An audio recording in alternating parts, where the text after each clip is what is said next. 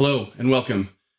For this week's discussion, I've been thinking a lot about commanders being subordinate.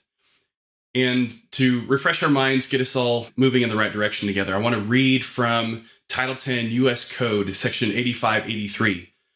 In there, it says all commanding officers and others in authority are required to show in themselves a good example of virtue, honor, patriotism, and subordination.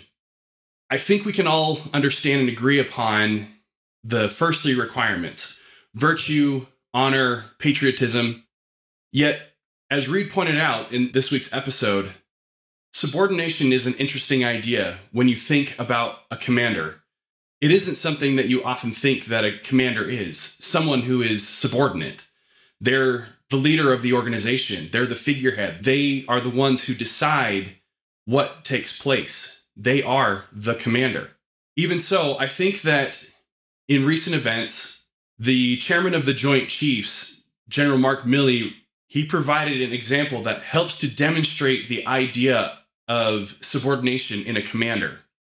For context, on September 28th, just a few days ago, General Milley testified before Congress about the withdrawal from Afghanistan.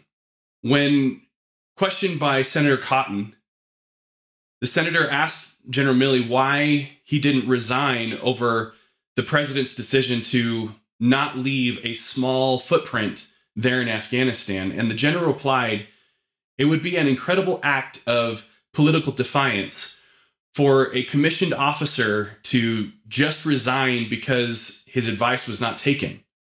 And then he continued to say, This country doesn't want generals figuring out what orders we're going to accept and do or not. That's not our job. Now, I'm not going to comment on whether General Milley should have resigned. I'm also not going to say anything about his relationship with President Biden, the former President Trump, the withdrawal from Afghanistan, or anything else. That's not the purpose of our discussion.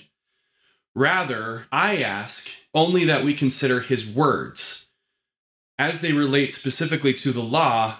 Again, Title 10 U.S. Code, Section 8583.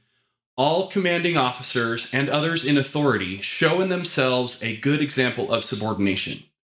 So I ask the question Does the country want generals, commanders, and others in authority figuring out what orders they're going to accept and do or not? Why or why not? I'm very interested to learn from your thoughts, have a positive, constructive discussion about this topic so that we can all get smarter together. Thank you.